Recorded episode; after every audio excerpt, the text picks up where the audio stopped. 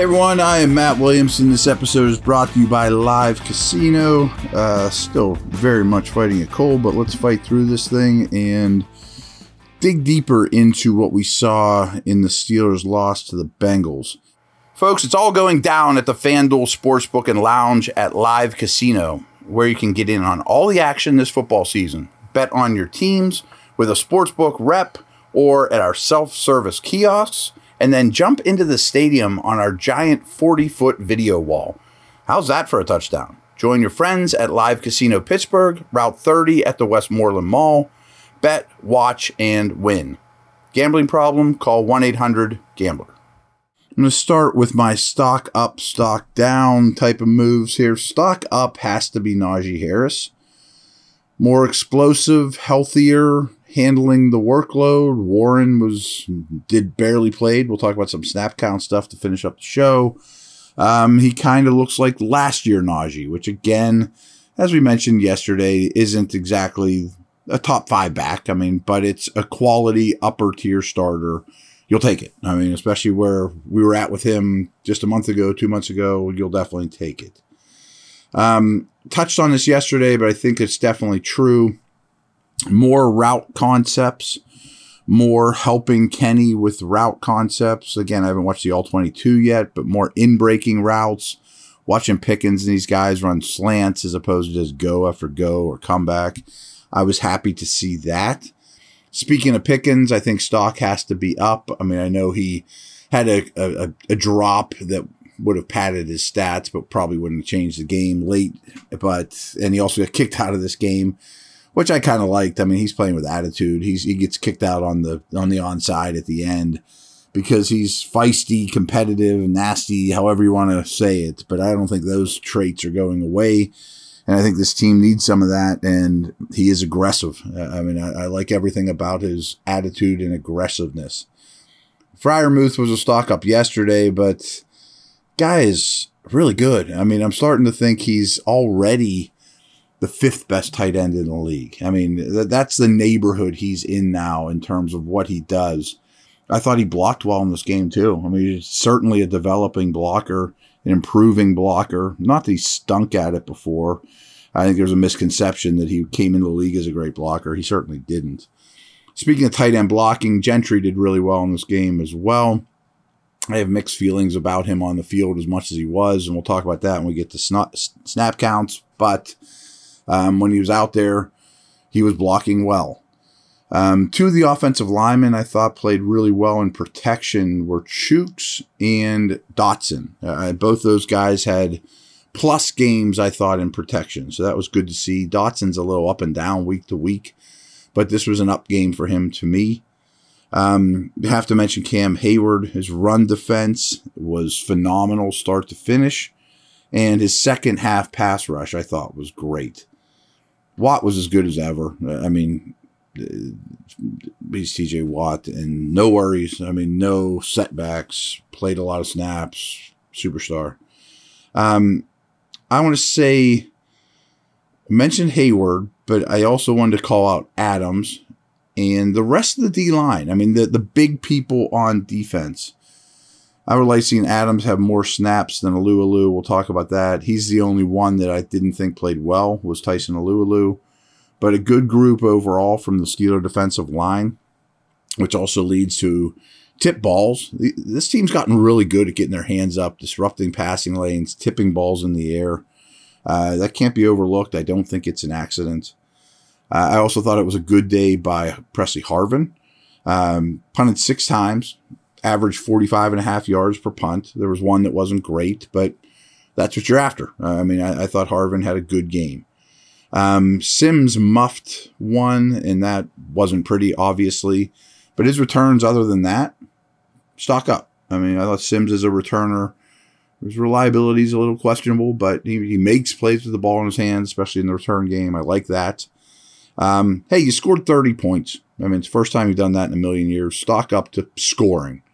A couple of their guys stood out that I didn't expect or didn't notice as much. Of course, I'm focusing on the Steelers right off the bat. And if you remember, yesterday's podcast was 2 minutes after the final buzzer sounded. So, you know, I didn't dig in deep, but Their two linebackers, Logan Wilson and especially Jermaine Pratt, were very effective in this game, especially against the run, but covering a lot of ground.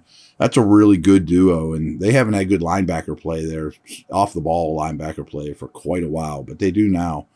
I was really hard on Jonah Williams, the left tackle, leading up to this game, but I thought he fared quite well. I thought maybe it was his best game of the season. And Burrow. I mean, Burrow was an elite player in this game. The Steelers threw a lot at him, handled it with ease. I mean, that place was rocking, was loud, didn't phase him at all, didn't have chase. I mean, elite quarterback play, and I don't throw that word around very much, is unbelievably hard to defend. I mean, it's kind of like if you watch Chargers Chiefs last night, I'm recording this on Tuesday. Again, under the weather, I apologize. But, you know, Herbert goes down and scores with like 2 minutes left. And Herbert's a great player. I mean, Herbert's a Burrow-level type player that doesn't have much around him. But an elite player like, and I think all these guys are, but the elite player like Mahomes, you knew he was going to score. It's like he didn't even flinch. Like, he left me like 2 minutes on the clock. Of course I'm going to win this game. You know, I mean, Burrow had some of those qualities yesterday. Some stock down stuff. Second half offense across the board. I mean, just brutal. Really, really brutal. First down production. And then we saw a lot of runs on second and long that made things tough going forward. I'm going to look into that more. I do want to look at their yards per play on first down. I didn't do that yet, but didn't love the bevy of second down runs after first down didn't go so well. Just a week ago, I was praising Dan Moore as a run blocker. Even talked about maybe he's a really good guard. His run blocking was bad in this game, though. I mean, I've been paying attention to that as a run blocker specifically with him. Just thinking big picture, what's his future? His run blocking was not very good in this game. Tackling, we will get to that. Tackling was really bad, especially against Perine. Perine, they had a hard time getting him on the ground. I mentioned, hey, they scored 30 points, stock up, but you allowed 37 points minus Jamar Chase and Mixon for almost the entire game. That's definitely a stock down situation. Spillane, I always pick on this guy, but I just don't understand why he's out there as much as he is. His coverage was brutal in this game. I mean, really bad. And I don't understand why. And people certainly are to some degree, but I would throw at him like almost every snap. I don't understand why he's out there as much as he is, especially with Jack being healthy, and we'll talk about his snap counts and KZ being healthy. There's a lot of other options. Millett had a tough game. Ideally, I think you want Sutton to be the nickel. I mean, Millett's an easy guy to root for, but this was I'm not sure where I got this one from, but Millett surrendered 6 catches on 9 targets for 81 yards and one of the 4 Bengals passing touchdowns. I mean, it's just not good enough. I mean, he's a limited player. Steelers kickoff coverage I didn't think was great either. I mean, both these teams had some decent returns. We talked a lot of field position yesterday. I think also the return games had a bigger influence on this game than maybe we realized on first blush. I will say neither team was great in pass protection. I called out a couple of Steelers I thought were good, but the left guard, Volson, who everyone's kind of known as the weak link of that team, wow. I mean, he's not an NFL starter. They need to find another guard in the offseason. That's a hole for them. Talked a lot about DJ Reader leading up to this game. I mentioned yesterday I wasn't super impressed with his immediate impact, and on second watch I wasn't all that impressed either. So I'm sure he's just working his way back, but he did not change this game all that much. So I'll be back here in a moment. Quick break.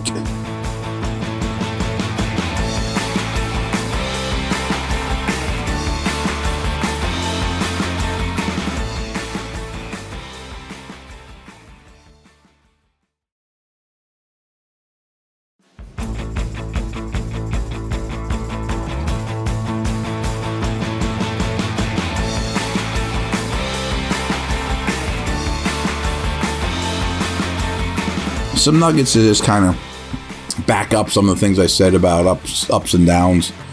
Going back to the tackling, way too much yardage allowed after the catch. And this was the NFL.com next-gen stat of the game. Joe Burrow attempted 3 passes with targets behind the line of scrimmage on Sunday. All 3 passes produced touchdowns, the most such passing touchdowns in a game during the next-gen stats era, for however long that is. Throwing behind the line of scrimmage shouldn't end up in touchdowns. I mean, it's Perine. I mean, Perine was tough to get on the ground, but he's not a special player. You know, why they have such a hard time tackling Perine? Cincinnati had 2 touchdown drives that accounted for 92 and 93 yards. That 185 total yards in those 2 possessions was 1 fewer than the Saints gained the entire week last year. You know, so as good as the Steelers did, I think that was from Dale. As good as the Steelers did last year or last week, they gave up that exact same amount basically on 2 long drives. I mean, you can't give up drives of 92 and 93 yards. Raved about Higgins yesterday. Really concerned about the Steelers' inability to handle top 20, top 25 type wide receivers. I might even write about that for the site this week. But 8 of Higgins' 9 catches produced a first down. And 5 of them, those 8 catches, were explosives. I mean, they were big plays. Brutal. I mean, that screams corner help. Not all bad, though, of course. I mean, second straight game, the Steelers did not turn the football over. Tremendous.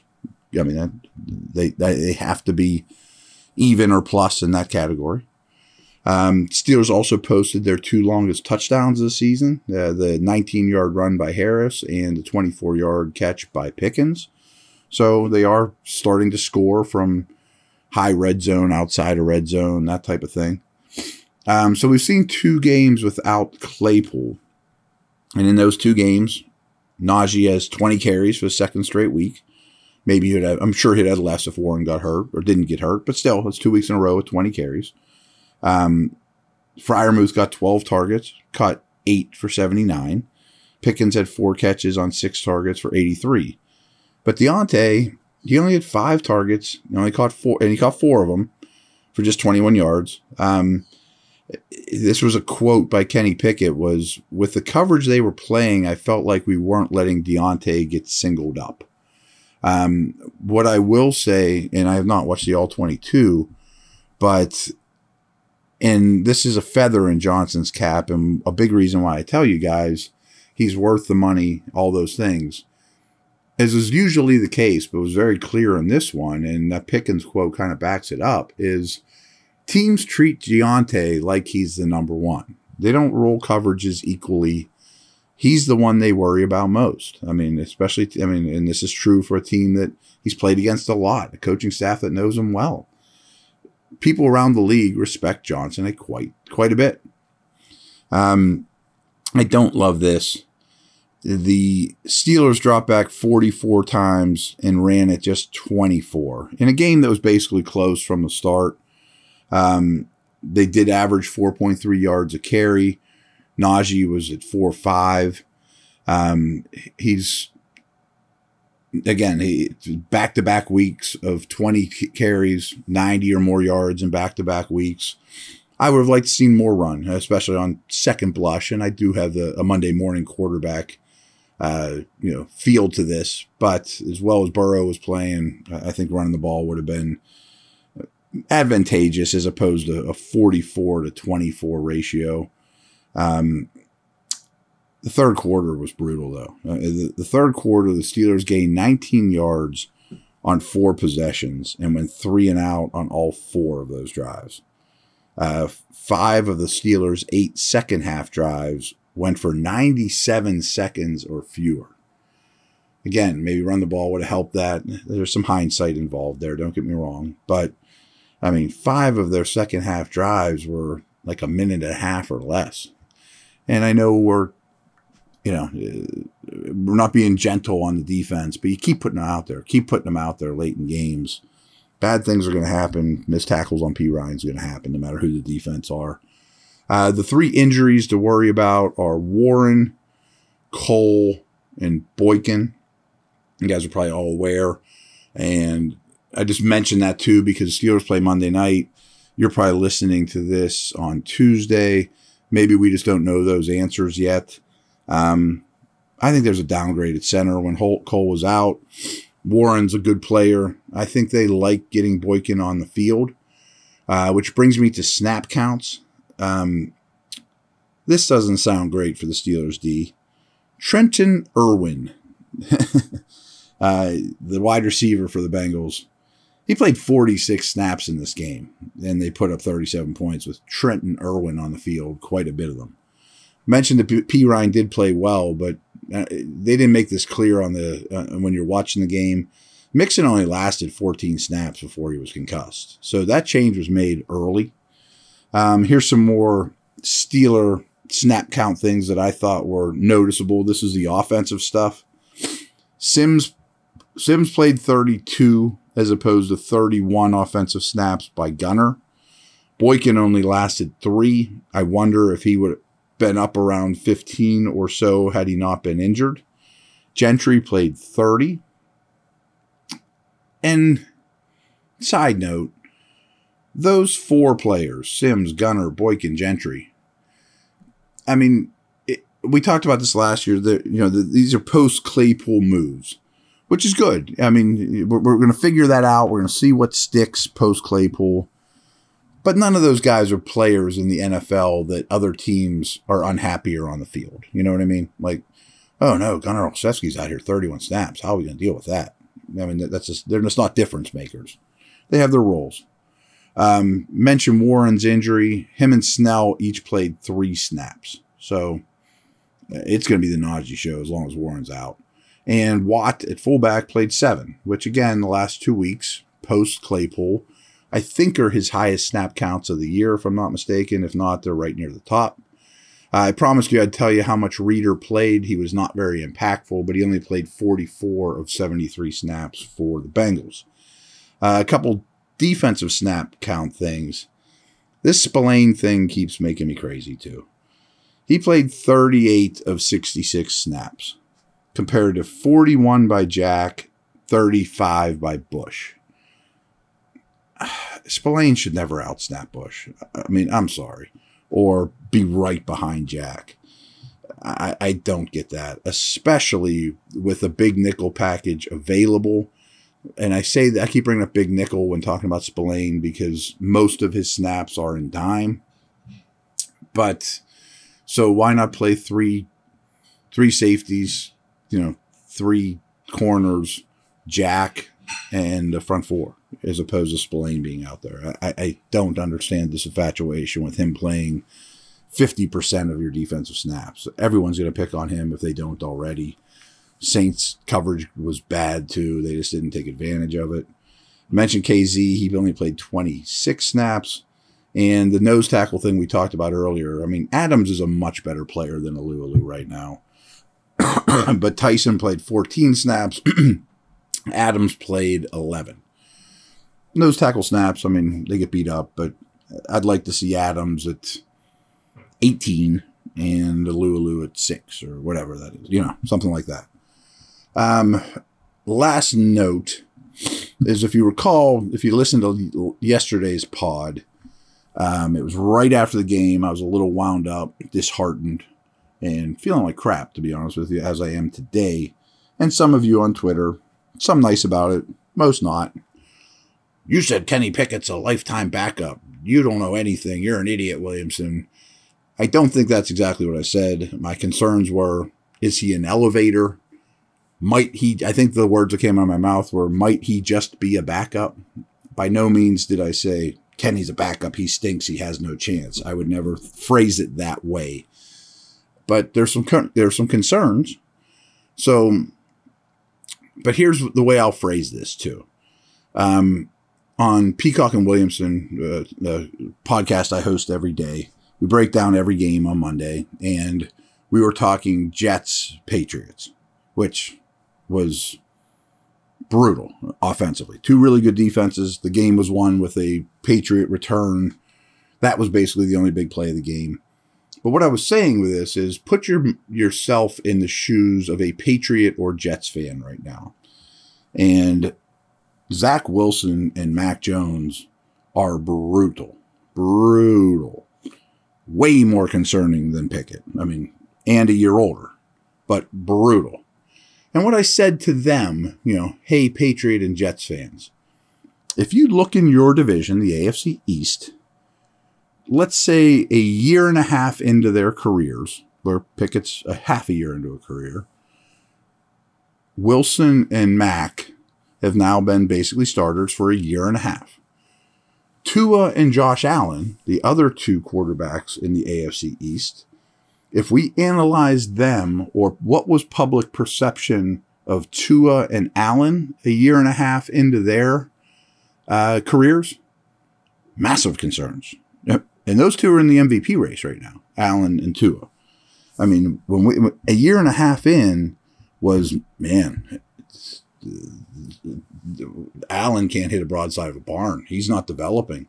Tua is an ordinary player at best. They need to go get a quarterback. They're gathering all these picks so that if Tua busts, they can go trade up and get Smith or Stroud or somebody like that. So patience is unbelievably important here. Now, I'm not saying Zach Wilson or Mac Jones is going to turn into Tua and Allen, but at the exact same time in their career, in the exact same division, they were just as concerning as Jones and Wilson, and Pickett's a year behind those guys. So patience, patience, patience. And frankly, I regret saying the word backup yesterday, but I was in the best mood and not feeling well, and such is life. But some of you that weren't quite as nice on Twitter, if you think that you're so smart and dialed in on this and that you know that Pickett is better than an NFL backup for his career, you're nuts. I mean, you don't know that. I don't know that. Steelers don't know that. He doesn't know that. To come out and tell me, Williamson, you don't know what the heck you're talking about. How could you say he's maybe a backup, which is how I phrased it, as opposed to he's definitely a starter. You don't know that yet. You definitely don't, because he's not playing like an NFL starter. I mean, I think he will, but these are all projections. So there you have it. I think it was a good pod today. Fighting through some stuff here. Hopefully I'm better tomorrow. That's a wrap. See ya.